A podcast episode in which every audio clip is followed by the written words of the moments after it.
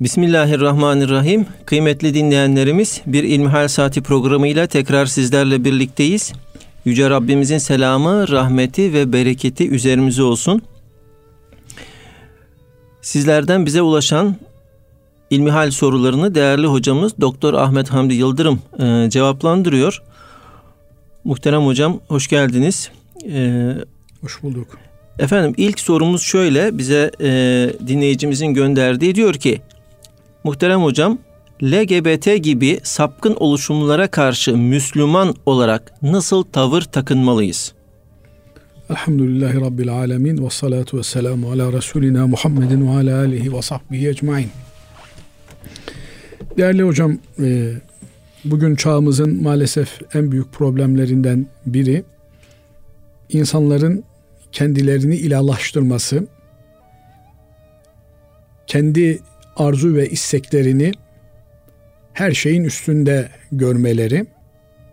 Bu öyle bir hastalık ki eğer engellenmezse, mani olunmazsa, önü alınmazsa her türlü akla gelecek veya gelemeyecek sapkınlıkları bir müddet sonra görür hale maalesef gelmiş olacağız.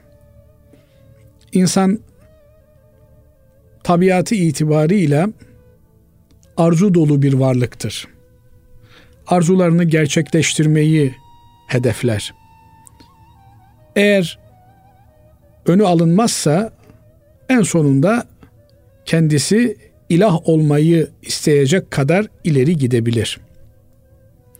Biliyorsunuz yeryüzüne Adem Aleyhisselam'ın gönderilmesiyle başlayan Adem ile şeytanın mücadelesi, insanoğluyla iblisin, şeytanın mücadelesi kıyamete kadar devam edecek bir mücadele. Şeytan Cenab-ı Allah'ın emrini yerine getirmeyip Adem'e secde etmezken bir argüman kullanıyordu. Ben Adem'den daha hayırlıyım. Ben Adem'den daha üstünüm. Ben insandan daha üstünüm. Dolayısıyla üstün olan ben olduğum için benim ona secde etmem, ona saygı göstermem söz konusu değildir. Bu yönüyle bakıldığında iblisin bütün kavgası Cenab-ı Allah'a karşı kendisinin Adem'den daha hayırlı olduğunu iddia etme kavgasıdır. Adeta sözüm ona Cenab-ı Allah'a işte bak gördün mü insanoğlu ne kadar çirkin, ne kadar çirkef, ne kadar sapkın bir varlık. Ben sana demiştim ben ondan daha hayırlıyım. Bu iddiasında haklı çıkabilmek için şeytan insanı olabildiğince aşağıya çekmeye çalışmakta. Allah insanoğlunu erkek ve dişi olarak yaratmış ve Adem ile Havva'dan insan neslini var etmiş. Bu insan nesline uyması gereken kuralları tebliğ etmiş. İnsan ilahi kurallara bağlı kaldığı sürece insan olarak kalmaya devam eder. Ama ilahi kuralları çiğner. Ben şeytana tabi olacağım, iblisin peşinden gideceğim derse o zaman insanlık vasfını yitirir. Şimdi bu tür sapkın hareketlerin kullandıkları argümanlar insan nasıl isterse öyle yaşamalıdır. Nasıl isterse öyle olmalıdır. Kimse kimsenin tercihine karışmamalı. Oysa bir insan olarak şu dünya hayatında bizim tercihimizi oluşturmamıza sebep olan birçok unsur bulunmakta. Biz tercihlerimizi kendi kendimize var etmiyoruz ki. Görüyoruz, etkileniyoruz, duyuyoruz. Buralardan bizde bir takım izler kalıyor. Yaşadığımız şeyler oluyor ve bunların neticesinde tercihlerimiz oluşuyor. Eğer biz kendimizi başıboş olarak addeder, sayar ve istediğimizi yapma hürriyetimizin olduğunu iddia edersek o zaman yeryüzünde dünyada bir anarşi çıkar. Bakın her gün medyada cinayet haberleri okuyoruz, görüyoruz. Sorduğunda niye öldürdün? Canım çekti diyor. Öyle istedim diyor. Kendime hakim olamadım diyor. Demek ki insanların kendilerine hakim olması gerekiyor. Her canının çektiğini yapması, her arzusunun peşinden koşması insanı bu dünyayı yaşanılmaz hale getirir netice itibariyle. Böyle olunca da insanlar arzularına, isteklerine, tercihlerine bir yol vermek durumundadırlar. Eğer yaşanabilir bir dünya istiyorsak mutlak surette tercihlerimizi bu anlamda sağlıklı bir tercih olarak ortaya koymamız gerekiyor. Tercihimizin çevresel faktörlerle olumsuz yönde şekillendiğinde de alemlerin Rabbi, kainatın sahibi, her şeyin var edicisi olan Allah'a teslim olmamız gerekiyor. Allah bir erkek ve bir dişi üzerinden insan oğlunun varlığını sürdürüyor. Şimdi kalkıp da birinin ben ne erkeğim ne kadınım ben bir orta cinsim diye çıkıp bir cinsiyetsizlik propagandası yapması işte insanların tercihlerini olumsuz etkileyecek bir faktör olduğu için bizler tarafından reddediliyor. Yoksa Cenab-ı Allah hakikaten binde bir, milyonda bir bir takım kullarını böyle de imtihan edebilir. Bakarsınız ne kadın ne erkek. Buna eskiden beri kitaplarımız hunsa demişler. Yani kadın mı erkek mi olduğu belli değil. Ortada bir e, cinsiyet. Efendim bunun e, tamamen belirsiz olanına ki o günün şartlarında bunu belirlemek çok kolay bir şey değilmiş. Hünsai müşkil demişler. Yani problemli bir cinsiyet. Çünkü bir emare görseler erkek olduğuna dair erkek olarak tasnif edecekler. Kadın olduğuna dair bir emare görseler kadın olarak tasnif edecekler. Fakat bakıyorlar ki iki alamet de var. Yani Cenab-ı Allah böyle bir kul da yaratmıştır. Yani bu tür kulların varlığı, bu tür insanların varlığı bir realitedir. Bunlar milyonda birdir. Fakat bunun propagandasını yapmak, yani bırakın e, cinsiyetsizliği savunmak, Basri Hocam, yani herkes kadın olsun diyerek kadın cinsini öne çıkartıp onun savunuculuğunu yapmak veya herkek herkes erkek olsun diye erkek cinsini öne çıkartarak, cinsiyetini öne çıkartarak onun savunuculuğunu yapmak bile yasaktır. Fıtrata müdahale anlamına gelir. Nitekim bugün Çin'de tek çocuk politikasının hakim olduğu dönemin kalıntılarını görüyoruz. E, kürtaj olma çocuğun cinsiyeti belli olunca kızsa kürtaj yapmışlar. Böylelikle erkek nüfusu aşırı artmış. Bunların hepsi fıtrata bir müdahale olduğu için yasak kabul edilmiş. Bugün bu tür akımlar, bugün bu, bu tür sapkın akımlar kürtajı da bir hak olarak iddia ediyorlar. Oysa kürtaj dediğin şeyin temelinde özellikle de geri kalmış toplumlarda cinsiyet ayrımcılığı söz konusudur. Yani eğer e, erkek egemen bir toplumsa kız çocuğu olduğunda kürtaj cihetine gidilmekte. İşte bunda e, çok net rakamları Çin e, üzerinden görebiliyoruz. Dolayısıyla Cenab-ı Allah ne takdir etmişse ona razı olma mecburiyetimiz var. Erkek erkek olarak avantajlarını ve dezavantajlarını yaşar. kadın kadın olarak avantajlarını ve dezavantajlarını yaşar. Hiçbir şey tek başına tamamen avantajlı veya tamamen dezavantajlı değildir. Her şey hayrı da şerri de içinde barındırmaktadır. İman ve küfür gibi iki keskin kavramın dışında hiçbir şey mahza hayır veya mahza şer değildir. Her şer gibi, kötü gibi görünende iyilik, her iyi gibi görünende bir kötülük olabilir.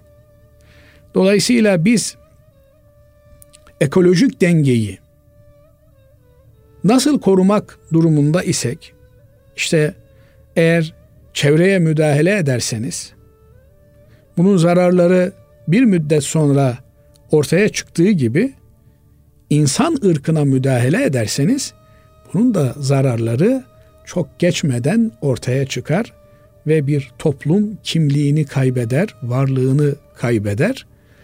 Ondan sonra istediğiniz kadar uğraşın.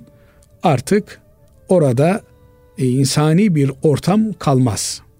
Bu yönüyle bu tür sapkın hareketlere karşı hepimizin duyarlı olması gerekiyor. İnsan hakkı olarak herkesin hayat hakkının olması farklı bir şey. Ama bir takım marjinal hayatların veya marjinal örneklerin toplumda egemen hale gelmesi, görünür hale gelmesi için birilerinin çaba sarf etmesi ayrı bir şeydir. Kimse her ne olursa olsun hayat hakkından mahrum edilemez.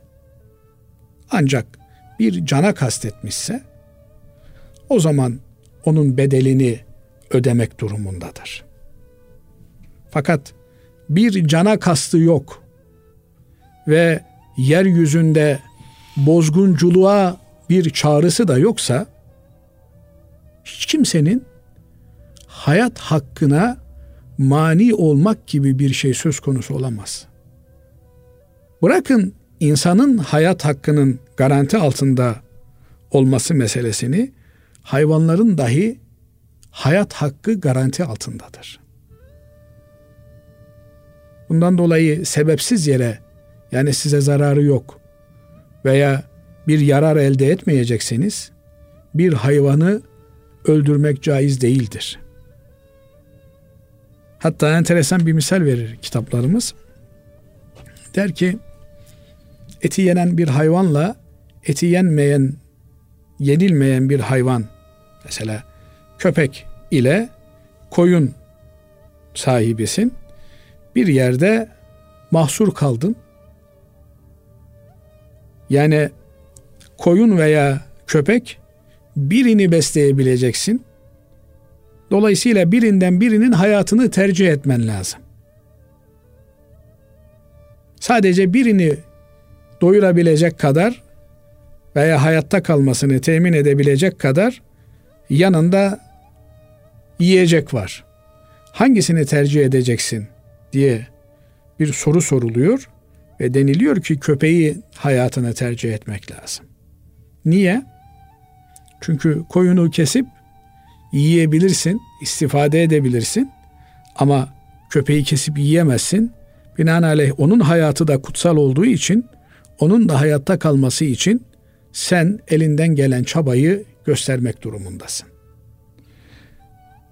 Binaenaleyh hayat hakkı üzerinden kimsenin bu meselede efendim biz insanların hayat hakkını savunuyoruz. Kadının hayat hakkını savunuyoruz. Kadına karşı şiddeti önlemeye çalışıyoruz. Argümanlarıyla bir takım sapkın düşünceleri dayatmaya çalışması kabul edilebilir bir şey değildir. İnsanın da, kadının da, erkeğin de, hayvanın da, bitkinin de, alemin de, evrenin de hakkını garanti alan İslam'dır. İslam'ın öngörmediği, herhangi bir kabul etmediği herhangi bir hakkı taraflardan birine vermek suretiyle bir korumanın sağlanabileceği imkansızdır. öyle olduğu da görülmektedir. Yani şimdi bir sözleşme ile sözüm ona e, kadına karşı şiddeti önlemeye çalışıyorlar. Daha doğrusu Batı medeniyetini bir medeniyet gibi bize dayatarak kadına karşı şiddetin, aile içi şiddetin biteceği varsayılıyor. Oysa kadına karşı şiddetin en alası batıda görülmektedir. Basit bir araştırma yapan biri bile Amerika'da her saniye kaç kadına karşı şiddetin gerçekleştiğini, aile içi şiddetin efendim ahlaksızlığın boyutlarını görebilir. Eğer Batı'nın kendine faydası olabilseydi kendi toplumu bugün sağlam bir toplum olarak karşımıza çıkardı.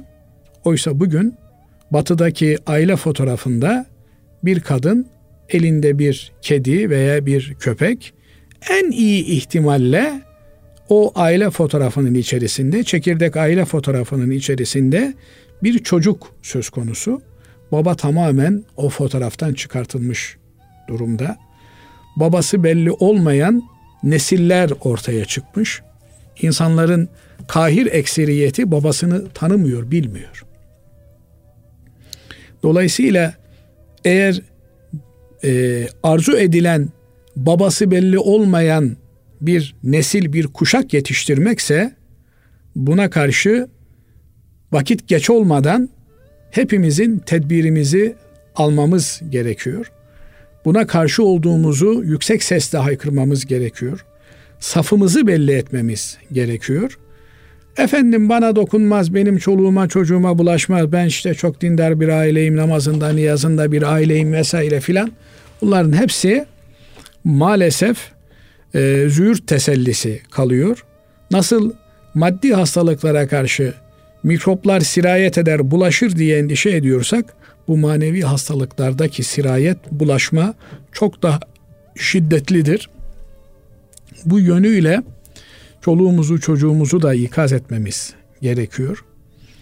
Bütün mecralarda sağlıklı insanlar olarak, bireyler olarak tabii olanı, natürel olanı savunmamız gerekiyor. Nasıl bugün insanlar doğal beslenmeye gidiyorlarsa, organik beslenmeye gidiyorlarsa, bu cinsiyet meselesinde de tabii olan, organik olan, batıdan bize yutturulan değil, eğer bunun bir hayrı olsaydı kendilerine hayrı olurdu. Fakat başta da dedik ya veddu lev tekfurun. Yani kafirler kendilerinin kafir olmalarıyla yetinmiyorlar. Müslümanların da kafir olması için bir çaba sarf ediyorlar. En basit gayretleri öyle arzu ediyorlar. Kendilerinde aile bittiği için, namus kavramı kalmadığı için bütün dünyadan bu kavramın kalkmasını istiyorlar. Çünkü namuslu insanların varlığı onları rahatsız ediyor. Namuslu insanlar var oldukça kendi namussuzlukları ortaya çıktığından dolayı rahatsız hissediyorlar. Bu noktada da namuslu olanın, doğru olanın, hak olanın yanında durmayı, safımızı belirtmeyi bir vazife olarak görmeliyiz. Aksi halde Allah'a kullukta, Allah'a ibadette bunun çok olumsuz sonuçlarını, neticelerini nesillerimiz üzerinden görmeye başlayacağız. Bunlar kıyamet alametleri teker teker tahakkuk ediyor. Özellikle de kız evlatlarımıza çok büyük ehemmiyet göstermemiz gerekiyor.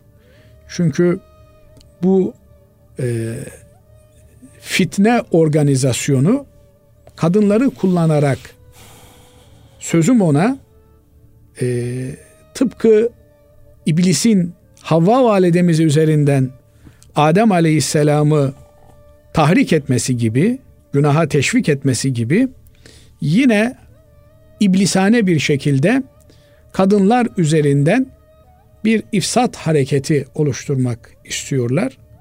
Oysa bizim erkek olarak, kadın olarak ey insanlar hitabıyla Cenab-ı Allah bütün insanlığa Rabbinize karşı saygılı olun, Allah'ın emirlerini yerine getirin, yasaklarından da uzak durun mesajını yaymamız gerekiyor. Bizim vazifemiz kadınlara karşı ve erkeklere karşı bir varlık savaşı vermek değil, Allah'a bir kulluk yapabilmektir. Kadın da olsak, erkek de olsak vazifemiz Allah'a kul olmaktır. Bu mesajı bütün aleme ulaştırmakla mükellefimiz. Bu noktada da elimizdeki bütün maddi manevi imkanları seferber etmeliyiz. Evet. Evet. Allah razı olsun değerli hocam. Şimdi ikinci sorumuza geçmek istiyorum. Bir dinleyicimiz bize şöyle yazmış. Ben lise mezunu bir kızım. Geçen sene sınava girdim ve 61 bin yaptım.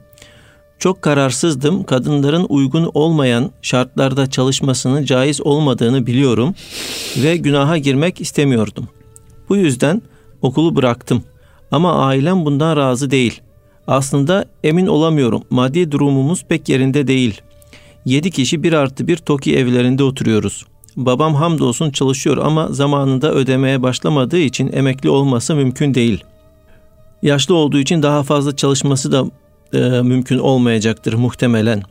Zaten biz yaz tatilinde de kayısıda çalışarak babama destek oluyorduk ve ben bunu yapmayı da bıraktım. Bu yüzden de vicdan azabı çekiyorum. Çünkü onların çalışıp benim çalışmamam hakka girmek oluyor. Açıktan okulu bitirip Kur'an-ı Kerim hocalığı yapabilir miyim ya da daha doğrusu yapmam gerekir mi diye soruyor.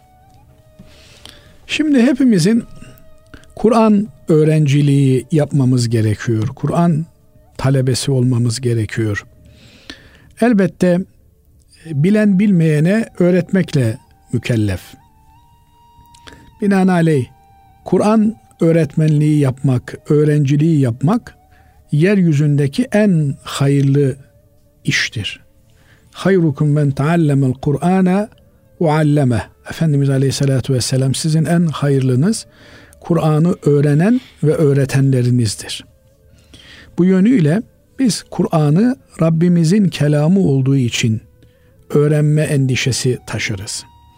Efendim Kur'an'ı öğreneyim de ben bundan bir rızık kapısı kendime edinirim düşüncesiyle Kur'an'ı öğrenmeyiz. Kur'an'ı öğrenmek hayırlı olabilmek için, iyi olabilmek için, güzel olabilmek için olmazsa olmaz şarttır. Bir toplumun en üstünü, en hayırlısı, en kalitelisi Kur'an hizmetiyle meşgul olanlardır. Kur'an hizmetiyle diyorum.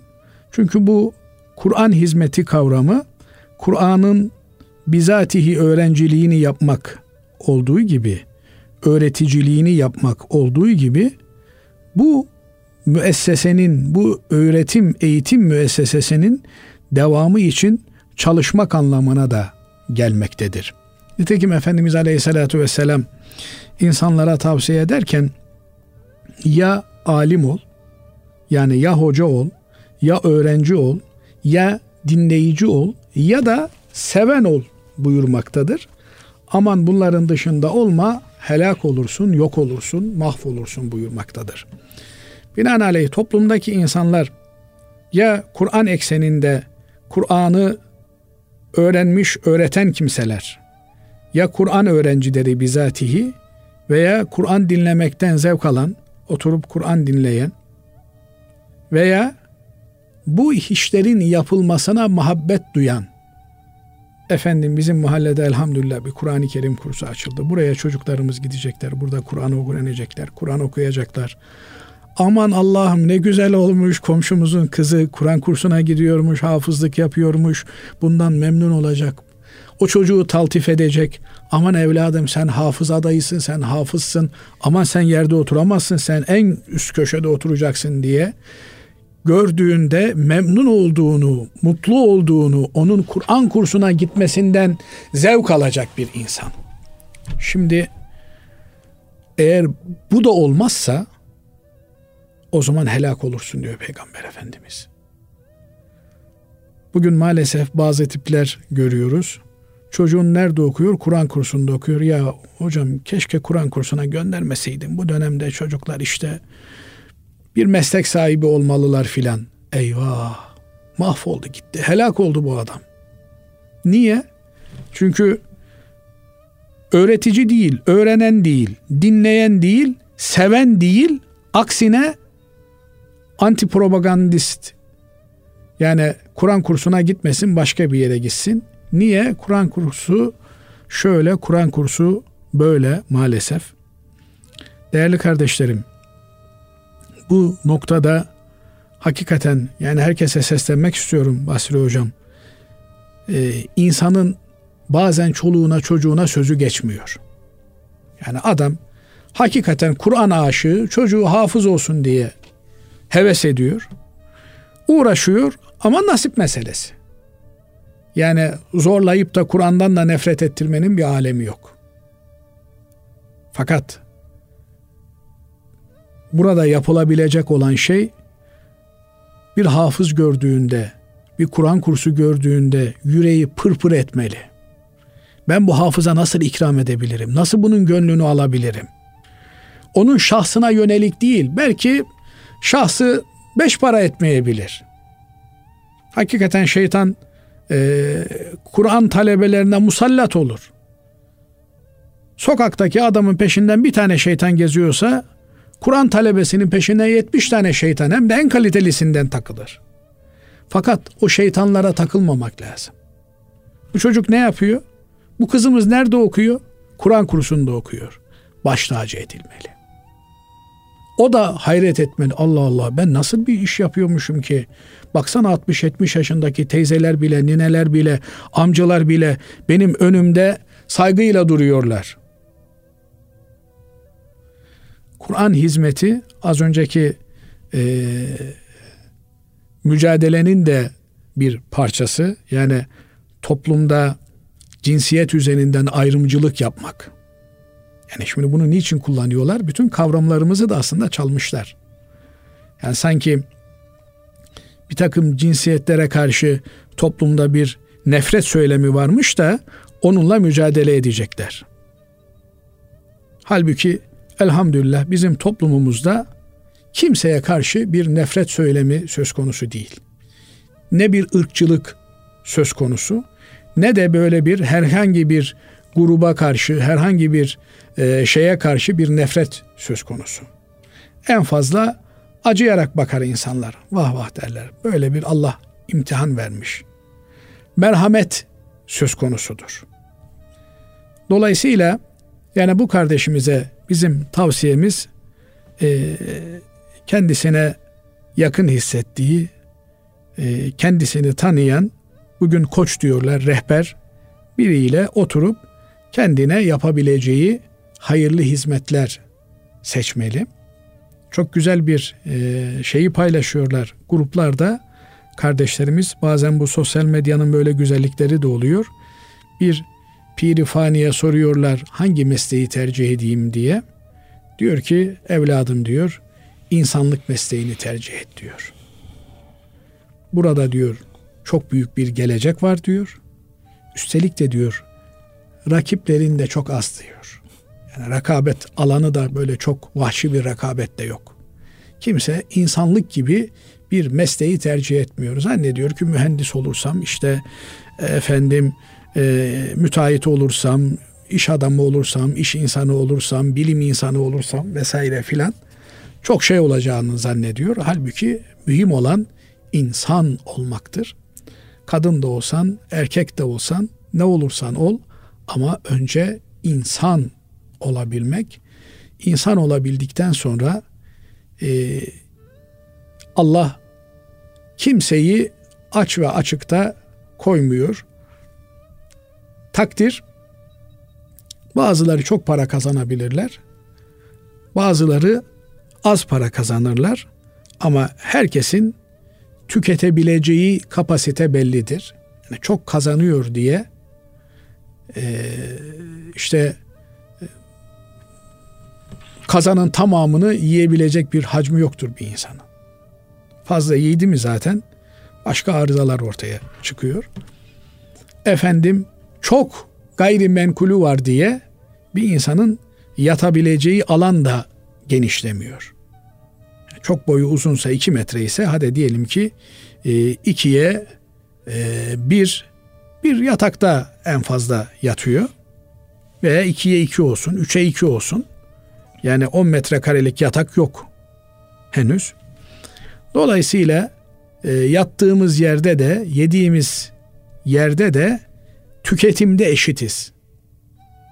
Belki sahip olmakta farklı olabiliriz ama tüketimde eşitiz. Dolayısıyla e, rızık endişesi değil, kulluk endişesi taşımalıyız. Cenab-ı Allah hayırlı olan şeyleri yapmaya hepimizi muvaffak eylesin. Amin. Allah razı olsun kıymetli hocam. Teşekkür ederiz. Efendim şimdi kısa bir araya gidiyoruz.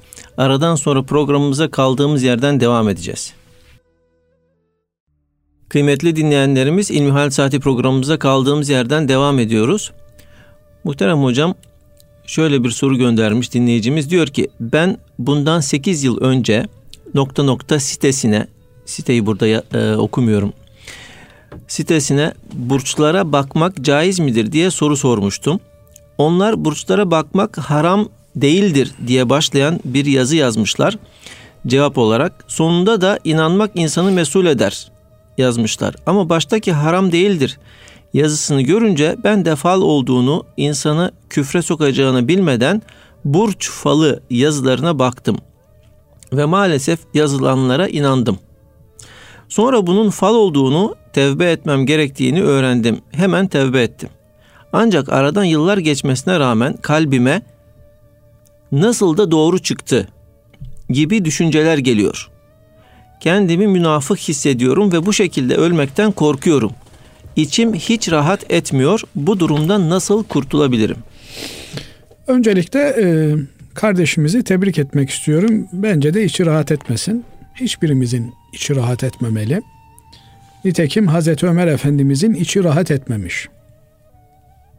Biliyorsunuz sahabe efendilerimizden birine Hazreti Peygamber aleyhissalatü vesselam Efendimiz münafıkların kimler olduğunu bildiriyor. Hazreti Ömer Efendimiz de gidip gelip bu sahabe efendimize söyle ben o listede adım var mı yok mu diye soruyor. Yani bir endişe taşıyor. Dolayısıyla bu endişenin olması güzel bir şey. Ee, biz havf ve reca arasında yani korkuyla ümit arasında bir denge insanıyız. Müslüman cehenneme düşmekten korkacak, cenneti ümit edecek.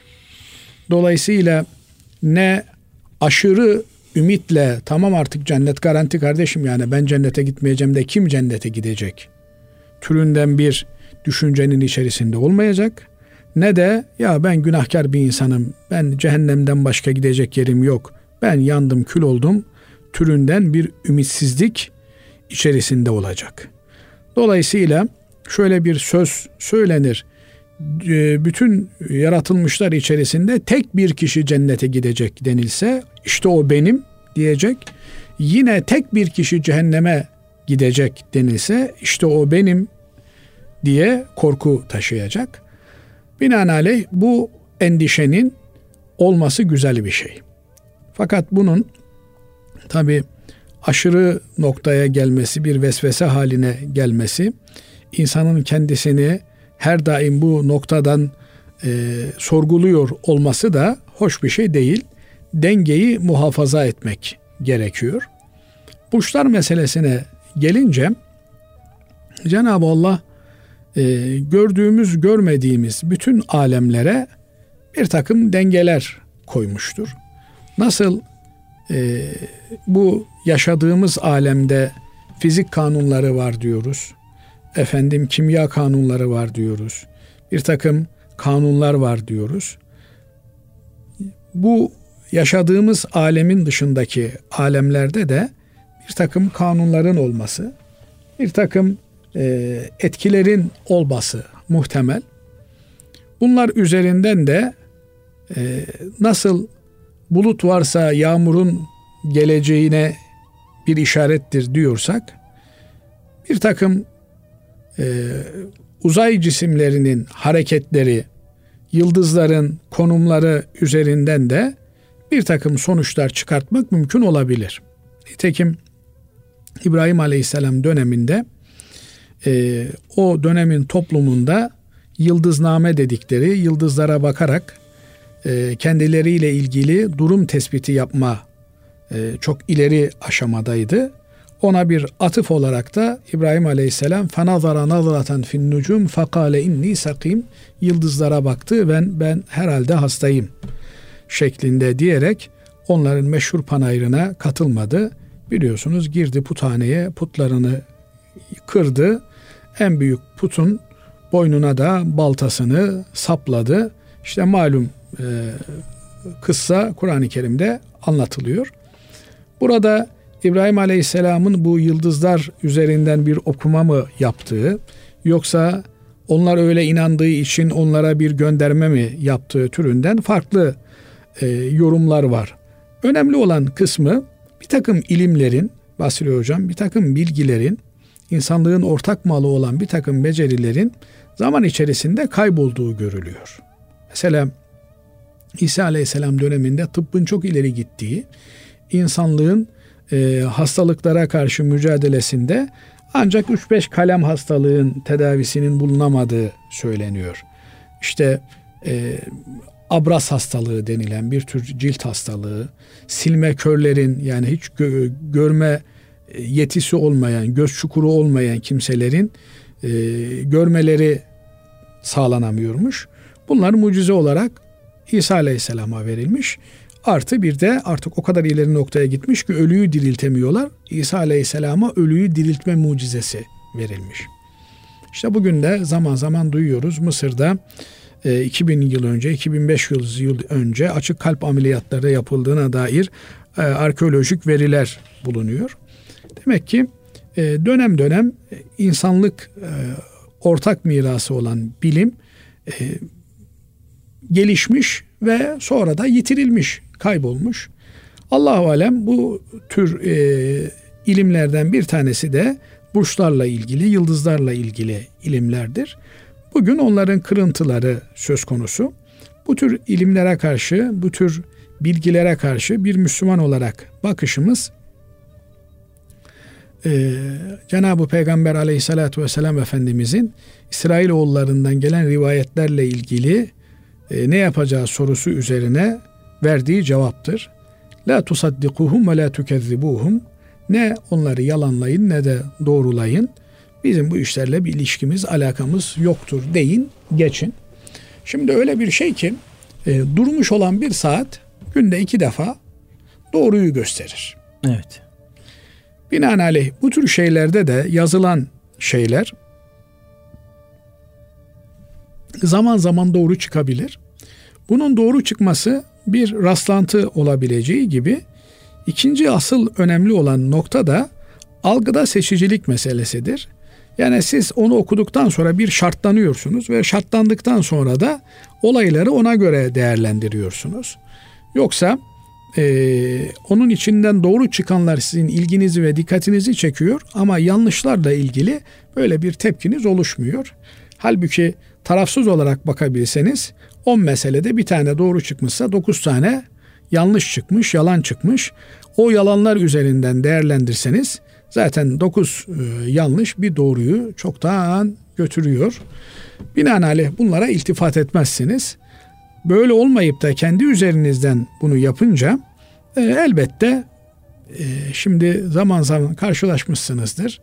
E, bazıları işte bir takım alternatif e, güçlerinin olduğu söyleyen insanlar elini tutuyor. Sende şu hastalığı var diyor. E zaten beni şişman olarak gören hemen damarlarda sıkışma var. Ciğerlerde yağlanma var. Bu otomatik olarak söyleniyor. Dolayısıyla bunu bilmek için e, bulutu görüp de yağmur yağacağını söylemek gibi bir şey çok da böyle e, maharet isteyen bir mesele değil. Bu gibi noktalara takılmamak lazım. Biz Cenab-ı Allah'a inanmışız kadere teslim olmuşuz. Allah'ın bir lütfudur, bir ikramıdır. Önümüzü görmüyoruz. Eğer önümüzü görecek olsak adım atmaya korkarız. Şimdi bazı vesvese tipler vardır.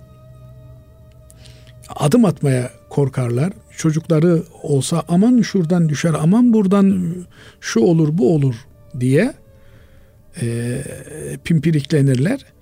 O da Allah'ın bir lütfu. Önümüzü görmüyoruz. Eğer önümüzü görecek olsak dünya hayatı yaşanmaz hale gelirdi.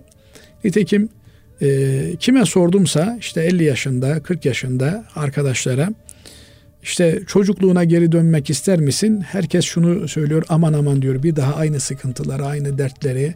Bilmiyorum Basri Hocam siz nasıl dersiniz? Yani tekrar ilkokul okuyacağım, ortaokul okuyacağım, lise okuyacağım, şu sıkıntılar, bu ben bir daha onları yaşamak istemiyorum. Siz ne dersiniz hocam? Yaşamak ister misiniz? Bilmiyorum hocam yani. yani dolayısıyla kimse ne bir daha aynı şeyleri yaşamak evet. istiyor. Bir de bilsek işte yani üç evet. gün sonra e, öleceğiz. Yani. Yani hayat yaşanmaz, yaşanmaz hale evet. gelir.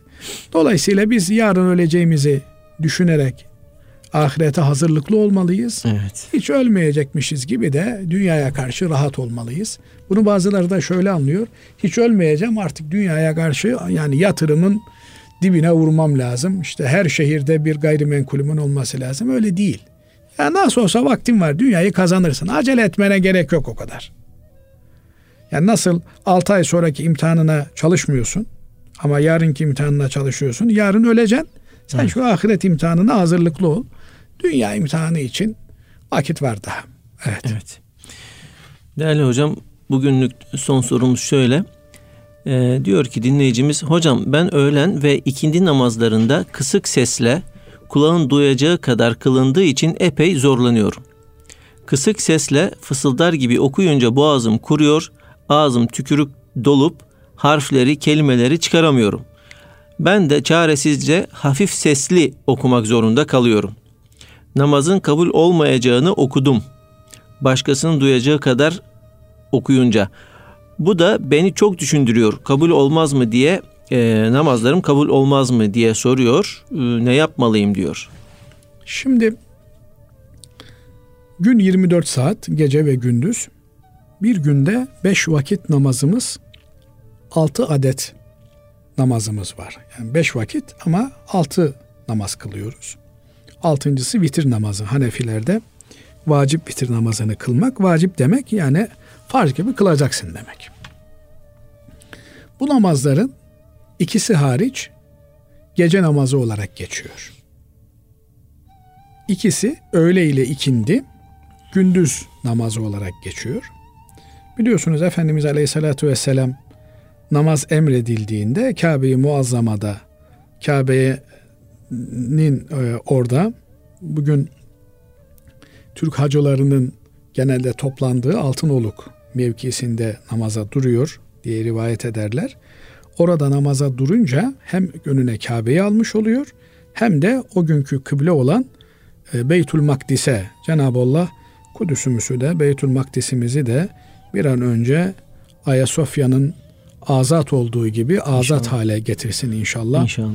Rahat rahat ümmeti Muhammed'in gidip namaz kılabileceği e, bir hale çevirsin. Amin. Burada gündüz namazlarında e, sesli okursa müşrikler namaz kıldığının farkına varıyorlar. Islıklarla, alkışlarla onun namazını ifsad etmeye çalışıyorlar. Bundan dolayı Efendimiz Aleyhisselatü Vesselam gündüz namazlarında sessiz kıraat yapıyor. Fakat bu işin hikmet tarafı. Ondan sonra Efendimiz Aleyhisselatü Vesselam Medine'ye hicret ediyor. Medine'ye hicret ettiğinde artık namazı kıldığında onu rahatsız edebilecek kimse yok. Fakat öğle ve ikindi namazlarını sessiz okumaya devam ediyor. Şimdi bir takım modernist kimselerin mantığıyla bakacak olsak, e kardeşim yani o zaman bir tehlike vardı. Ondan dolayı bu namazlarda e, gizli kıraat vardı. E şimdi bu tehlike geçti. Niye gizli kıraat yapılıyor? Burada tabi bilemediğimiz e, birçok hikmet söz konusudur. Ama şunu söyleyebiliriz ki Cenab-ı Allah bize güven nimetini, İslam nimetini hatırlatıyor. Yani bir zamanlar korka korka namaz kılıyordunuz. Şimdi bak rahat rahat namaz kılıyordunuz, kılıyorsunuz. Ama yine o korku günlerinden kalma namazda gizli kıraati, hafi kıraati devam ettirin. O günleri unutmayın. Bu şu açıdan önemli. Basri hocam belki biraz uzatmış olacağım ama bugün mesela gençlerimiz memleketimizde yaşanan eski dönemleri bilmiyorlar. Evet. Zannediyorlar ki hep böyle güllük gülistanlıktı. Namaz kılanlara kimse karışmıyordu. Başörtüsüne kimse karışmıyordu. Müslümanlık istenildiği gibi memleketimizde yaşanıyordu. Hala bugün Müslümanlık yaşanmıyor memleketimizde. İstediğimiz bir Müslümanlığı yaşayamıyoruz. Hala bugün cumamız esir. Evet, Ayasofya'mız elhamdülillah en büyük sembollerimizden birine kavuştuk. Ama hala cumamız esir. Yani bugün bir insan cuma günü rahat rahat camiye gidebilecek bir atmosferde değil. Daha çok şeyler var.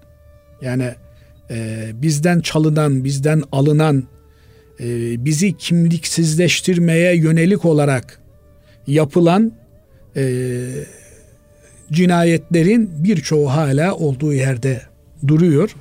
İnşallah Cenab-ı Allah asli kimliğimize dönmeyi en kısa zamanda bizlere lütfeder. Bunu da böylelikle hatırlatmak gerekiyor. Hemen eski günler çabuk unutuluyor. Evet. Cenab-ı Allah o eski günleri unutmayalım diye bak öğle ile ikindide hafi kıraat, gizli kıraat yapıyoruz. Gizli kıraat yapmak vacip. Yani vacibin anlamı ne? Bu olması gerekiyor.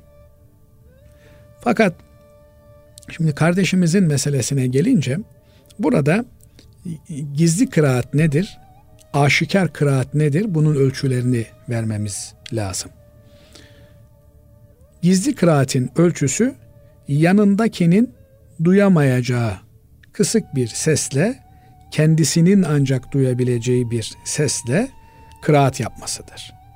Dolayısıyla kıraat olabilmesi için yani okuma olabilmesi için ki okuma namazın rükünlerinden biridir. Okuma yoksa, kıraat yoksa namaz yoktur. Onun için önemli bir unsurdur kıraat meselesi. Bunun üzerinde durmak gerekiyor.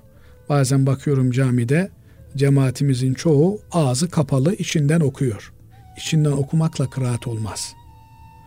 Dolayısıyla ağız hareket etmeden, ses çıkmadan yapılan kıraat, kıraat değildir. İster öğle olsun ister akşam olsun. Bu yönüyle kıraatin olması gerekiyor. Ağız hareket edecek, ağızdan harfler çıkacaklar. En az insan kendi kulağıyla işitebilecek kadar bir tonda kıraat yapacak. Ama benim kulaklarım ağır işitiyor. Yani benim işitebilmem için 300 kişi daha işitir sağlam duyan. Böyle bir durumda benim işitmem gerekmiyor. Ben işitmesem de ağzımdan harfler çıkıyorsa burada kıraat olmuş demektir. Hocam caminin kenarında e, uzağında yani diğer cemaatten biraz uzak bir yerde efendim hani normalden birazcık daha fazla sesli okursa ne olur? Şimdi sesli sessiz kıraatin, sessiz dediğim de yani gizli kıraatin ölçüsünü söyledik. Ağız hareket edecek, ağızdan harfler çıkacak. En az kendi işitebileceği kadar yani kulağının duyabileceği kadar bir ses çıkacak. Bunun asgarisi bu. Üst limiti ne? Arkadaki üçüncü saftakinin işittiği anda cehri kıraat olmuş olur. Yani bunun anlamı ne? Kendisi duruyor.